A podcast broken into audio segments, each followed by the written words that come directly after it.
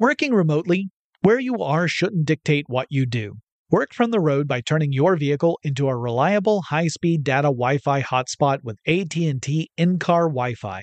On the network that covers more roads than any other carrier, take your work on the road and AT&T will be there to keep you connected. Connect up to 10 devices and stream conference calls, finish up that presentation, or answer last-minute emails. Why wait? Go to att.com slash in-car Wi-Fi today for free trial eligibility. Based on independent third-party data, number of devices varies by manufacturer. Always pay careful attention to the road and don't drive distracted. Wi-Fi hotspot intended for passenger use only when vehicle is in operation. Compatible device and vehicle required. When you think about the future, what kind of technology do you envision? Whatever the future holds, artificial intelligence will undoubtedly be at the heart of it all. Join Graham Class as he hosts season two of Technically Speaking, an Intel podcast, and hear from the minds transforming healthcare, retail, entertainment, personal computing, and more with the help of AI. Tune in every other Tuesday and explore the latest technology that's changing our world today and creating a more accessible tomorrow. Listen to Technically Speaking, an Intel podcast on the iHeartRadio app, Apple Podcasts, or wherever you get your podcasts. What's up? This your boy Lil Duval, and check out my podcast, Conversations with Unc, on the Black Effect Podcast Network. Each and every Tuesday, Conversations with Unc podcast feature casuals and in-depth talk about ebbs and flows of life and the pursuit of happiness. Unlike my work on stage, I tap into a more serious and sensitive side to give life advice and simply offer words of encouragement, yet remind folks to never forget to laugh. Every Tuesday, listen to Conversations with Unc, hosted by Lil Duval on the Black Effect Podcast Network, iHeartRadio app, or wherever you get your podcasts.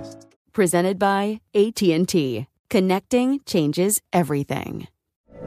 From BBC Radio 4, Britain's biggest paranormal podcast is going on a road trip. I thought in that moment, oh my God, we've summoned something from this board. This is Uncanny USA. He says, Somebody's in the house, and I screamed. Listen to Uncanny USA wherever you get your BBC podcasts. If you dare.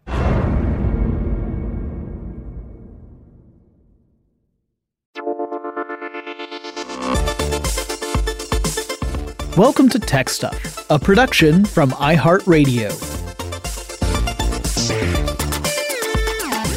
Hey there, and welcome to Tech Stuff. I'm your host, Jonathan Strickland. I'm an executive producer with iHeartRadio. And how the tech are you? You know, pretty soon I plan to do an episode about the concept of Web 3 or Web 3.0. And those terms have a lot of buzz around them. Um, there's also some competing definitions, which is fun for something that's kind of still in the process of coalescing. But that might make you wonder, you know, what the heck was Web 2.0 or even Web 1.0? And I have covered this on very old episodes of Tech Stuff, but I thought it would be good to do a tidbits episode on the topic. So here is Tech Stuff Tidbits Web 1 and Web 2. And uh, first of all, there really was no Web 1.0, at least not formally. And in fact, you could argue the same for Web 2.0, really. Uh, during the earliest days of the web, there was no one there to say, this is version 1.0. Like you had version numbers for the various protocols, but the web itself we did not designate as being Web 1. It was just, you know, the web. It was just a thing. Kind of like how during the First World War, no one called it World War 1 because that would be cynical and pessimistic. I mean, it also would have been accurate, but at the time, the more hopeful humans out there were kind of crossing their fingers that there wouldn't be another, you know, war to end all wars, like another global conflict similar to World War One. Sadly, there was, but you know, at the time they weren't thinking that. So in the beginning, it was just the web, you know, just websites with web pages. Uh, the first website was launched on August 6th, 1991. And it was, in fact, a website about the World Wide Web project itself from Tim Berners Lee, the person who invented the web effectively. Um, and it listed instructions on how to create web pages and to use hypertext to link documents, that is, pages, together. and that would allow visitors to navigate from one page to another. The term Web 2.0 wouldn't emerge until nearly a decade later, in 1999, and it was a writer named Darcy DiNucci who coined the term in a paper titled Fragmented Future, or an article titled Fragmented Future. Uh, by the way, you can find that article online, you can read it for free, and I highly recommend you do it. It's, you know, it's a historical document at this point, but it's it's incredible to see how much Darcy was predicting that actually became a thing. Darcy's thesis was that the web at that stage in 1999 was about to go through a truly transformational evolution. Uh, and in fact was already in the process of doing so. And let's let's cast our minds back to the early web. And you may, oh my droogies, not remember what that was like. Things changing so scory now, and people think quick to forget. Uh, but you know, back in the early, early days of the web, web pages were static. Like you would set out to build a web page, it would probably look a bit like a, a page in a book. And once you were done, you, chances were that's just how it was going to be until either you know whatever machine was hosting the the file crashed and the file was no longer available or you know you deleted it to put something else up or whatever so visiting the web was a lot like flipping through the pages of a book or you know you might want to be more accurate. Say like the the pages in a series of magazines that had all been stapled together and shuffled up. And the stuff on the pages might be really interesting or it might be really informative or or really entertaining. It could be a list of great jokes but the fact was those pages didn't change right? The content on that page on day 1 would be exactly the same on day 100 and the same on day 1000 so you would probably just go to the page once to learn something, and chances are you'd never return again. There'd be no reason to, there'd be nothing new there. And so the experience of the web had really limited interactivity. Uh, mostly it was confined to clicking on any active links that were on a page and then going to some other similarly static page. So it was an incredible achievement, an amazing tool, but it was still especially when you look at what the web is now, limited in abilities and scope. And Darcy's point was that the web could and would do much, much more. Now, the reason that that could even happen was actually due to the convergence of many things.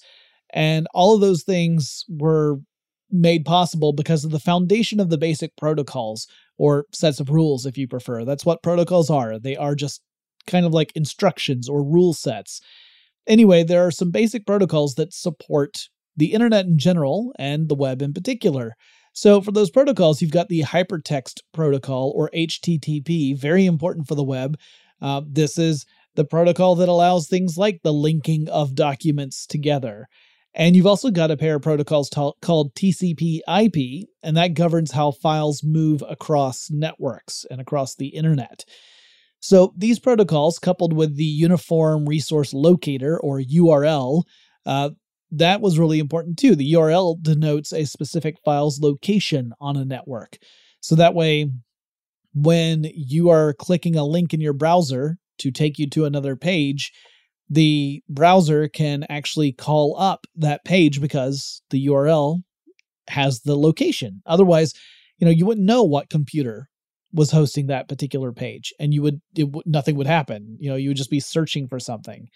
But all of these different things made the web stuff possible and those would not change. I mean they would evolve but they wouldn't uh, become a totally new thing. So web 2.0 would not involve overhauling the bedrock of the web itself. It wasn't about scrapping what came before and building something new. It was more about kind of changing the features that you would find on websites themselves. So we had these other technologies that were enhancing the web experience.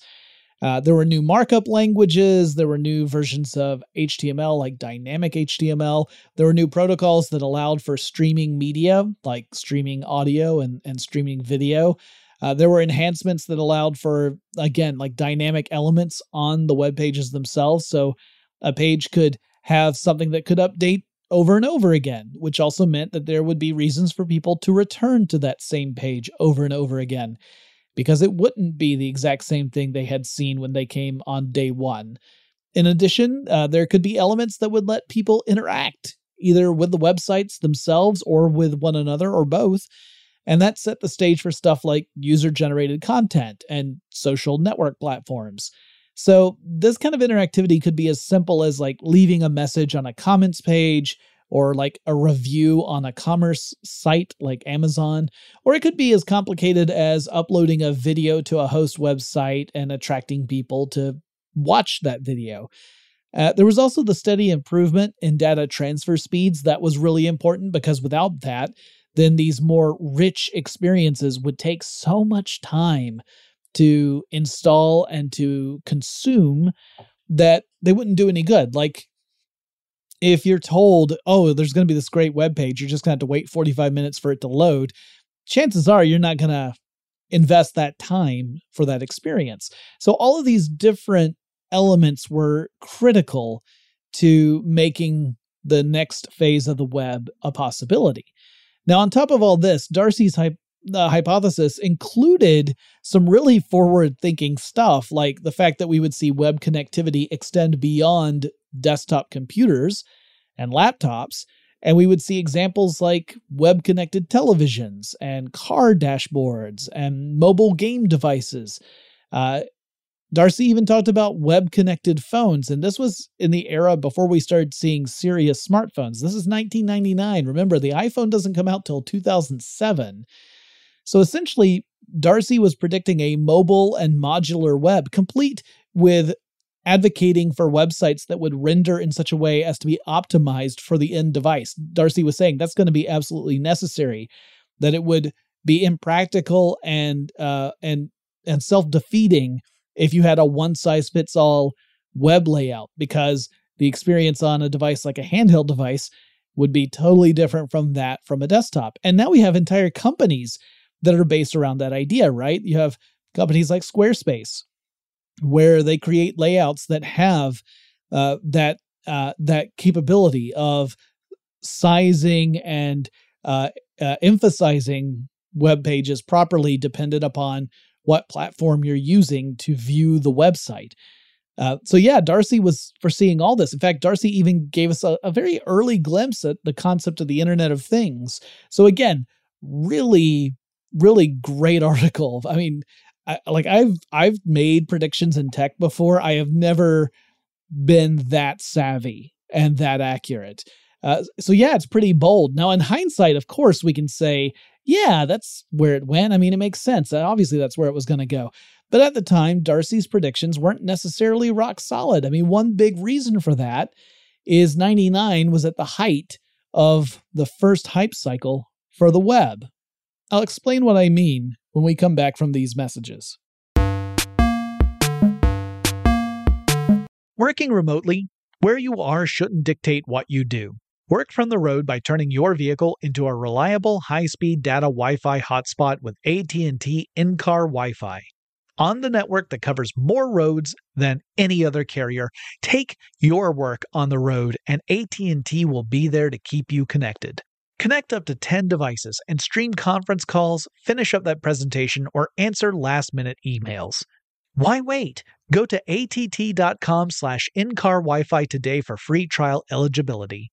Based on independent third-party data, number of devices varies by manufacturer. Always pay careful attention to the road and don't drive distracted. Wi-Fi hotspot intended for passenger use only when vehicle is in operation. Compatible device and vehicle required. From BBC Radio 4, Britain's biggest paranormal podcast is going on a road trip. I thought in that moment, oh my God, we've summoned something from this board. This is Uncanny USA. He says, Somebody's in the house, and I screamed. Listen to Uncanny USA wherever you get your BBC podcasts, if you dare.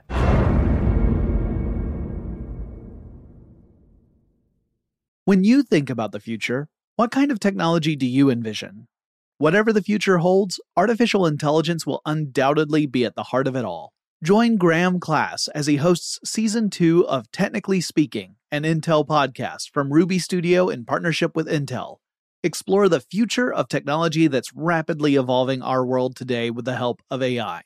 There is still so much work and research needed to fully understand the power and potential of AI, and Intel is at the forefront of implementing AI and revolutionary technology that's changing the world we live in for the better. In each episode, Graham interviews the minds transforming medicine and healthcare, retail, entertainment, personal computing, and more while pioneering new uses for AI in these spaces. Tune in every other Tuesday and explore the latest technology that's changing our world today and creating a more accessible tomorrow. Listen to Technically Speaking, an Intel podcast on the iHeartRadio app, Apple Podcasts, or wherever you get your podcasts. The wait is almost over. Get ready for the 2024 NFL season as the full schedule is announced. Every rivalry, every rematch, every rookie debut, every game revealed. The 2024 NFL schedule release, presented by Verizon, coming in May. Live on NFL Network, ESPN2, and streaming on NFL Plus. Terms and conditions apply to NFL Plus. Visit NFL.com slash schedule release to learn more.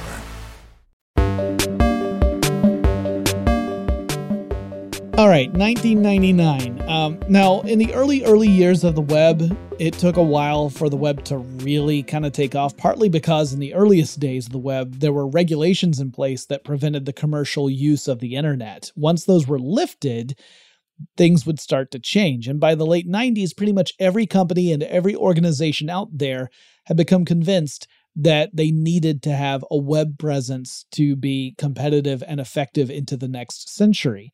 So, new companies that leveraged the web as a fundamental part of their business also popped up, right? Not just companies saying, how can we use the web to do what we do now, but better? But there were brand new companies that said, what can the web, you know, what opportunities do, do the web, does the web give us to do business? Now, some of those companies really didn't even have business plans per se. They might have had a vision of what they might be able to provide thanks to the powers of the web, but when it came to an actual plan to generate revenue, a lot of these companies fell pretty short of that goal.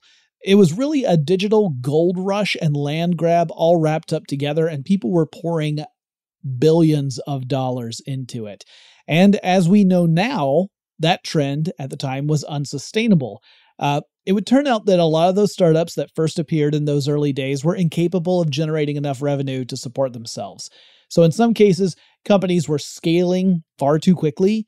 And once they scaled to a certain size, their expenses were so great that they were spending more money than they were bringing in. Uh, but in a few other cases, uh, and these were high profile ones, and unfortunately, it, it really kind of cast a shadow over the web in general. You had these starry eyed web company founders who were spending ludicrous amounts of money on lavish offices and amenities and you know, paying themselves this crazy salary using investments, and they weren't really using the investment money to actually establish a working business. And once the money ran out, then the companies were folding. Meanwhile, you had employees who were jumping from job to job uh, because they were attracted by lavish benefits packages. Uh, I would also say lavish salaries, but in many cases, the compensation largely came in the form of stock options or actual shares of, of the company itself. And yes, that can be incredibly valuable if your company hits the big time or if some other company decides to acquire it and then you get paid out for your equity in the company. That can be huge. But if a company falters, well, then there's a good chance your stock's not going to be worth the paper it's printed on. And unfortunately, that happened a lot.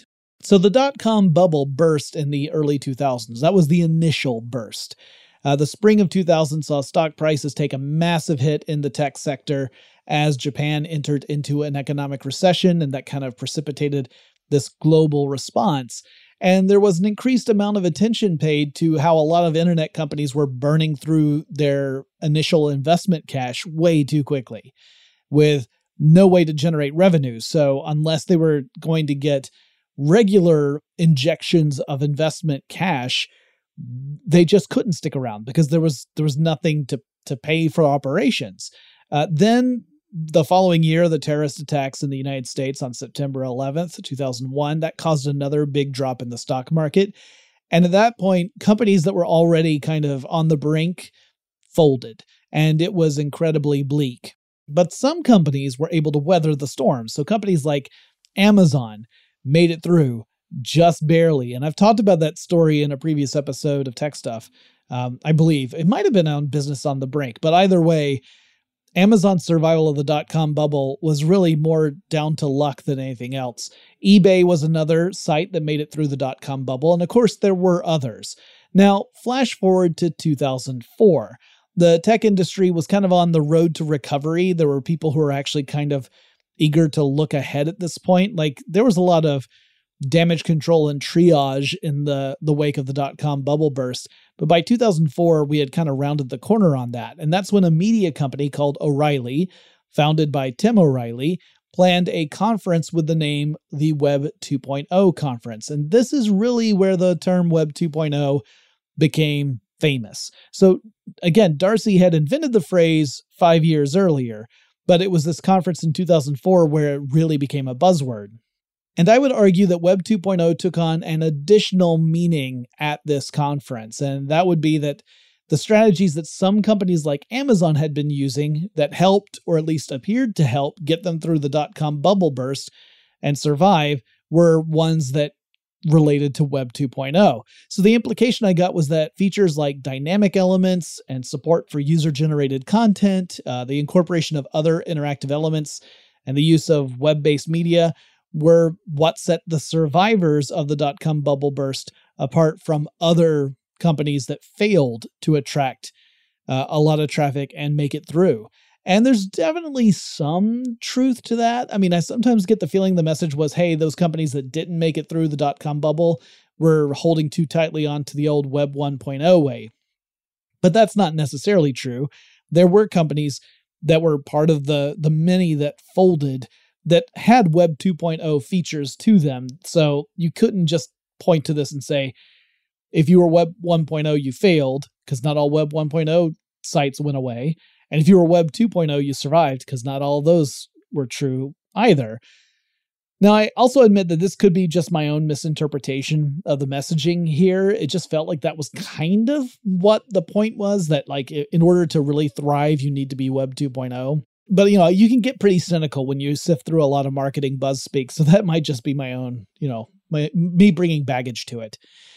Anyway this is where web 2.0 really took off as a definition and you can definitely see how stuff like dynamic elements and incorporation of media and social interactivity and all those sort of things have become the underpinnings for much of the web today. Uh, from social networking sites to gaming to news to commerce it's pretty common to encounter some or even all of these features. So Darcy was on point, I'm telling you.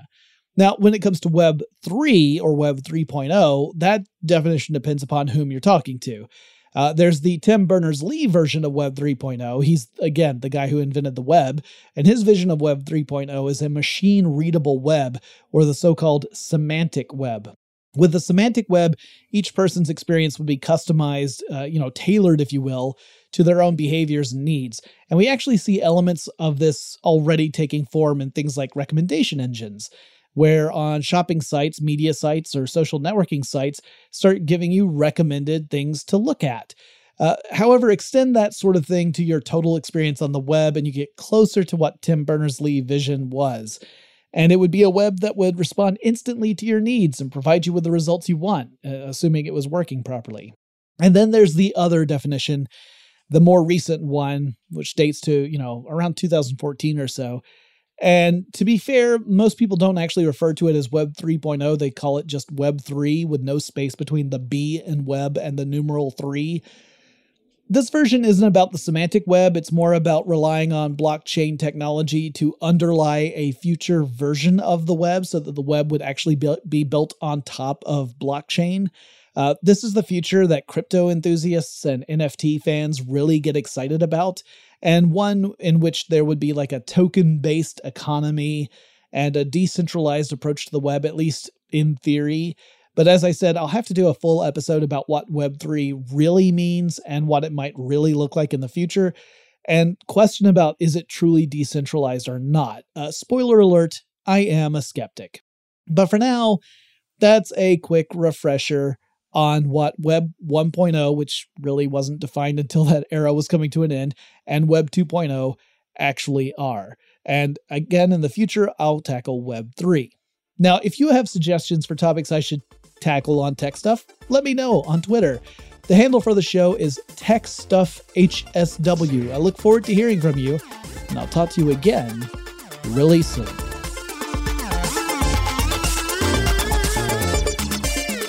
Tech Stuff is an iHeartRadio production. For more podcasts from iHeartRadio, visit the iHeartRadio app, Apple Podcasts, or wherever you listen to your favorite shows.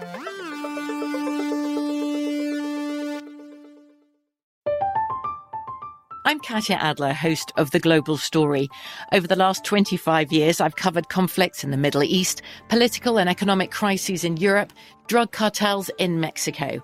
Now I'm covering the stories behind the news all over the world in conversation with those who break it.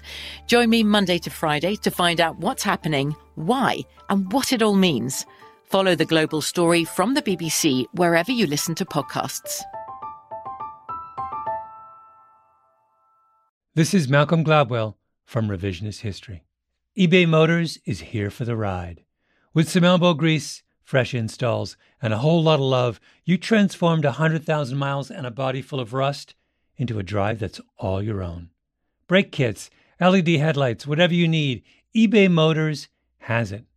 And with eBay Guaranteed Fit, it's guaranteed to fit your ride the first time, every time, or your money back. Plus, at these prices, you're burning rubber, not cash. Keep your ride or die alive at ebaymotors.com. Eligible items only, exclusions apply. The wait is almost over. Get ready for the 2024 NFL season as the full schedule is announced. Every rivalry, every rematch, every rookie debut, every game revealed. The 2024 NFL schedule release, presented by Verizon, coming in May. Live on NFL Network, ESPN2, and streaming on NFL Plus. Terms and conditions apply to NFL Plus. Visit NFL.com slash schedule release to learn more. This is Amy Brown from Four Things with Amy Brown. Today, healthier is happening at CVS Health in more ways than you've ever seen. It's wellness destinations for seniors, including select locations with Oak Street Health and CVS Pharmacy. It's doctors, nurses, pharmacists, and everyone in between offering quality care and support virtually, in person, and on the phone. It's in home evaluations through Signify Health and meeting mental health needs through Aetna. And those are just a few of the ways that healthier is happening. To see more, visit cvshealth.com slash healthier happens together. CVS Pharmacy, Oak Street Health, CVS Specialty, Signify Health, and Aetna are part of CVS Health. Eligibility and services vary by location and individual.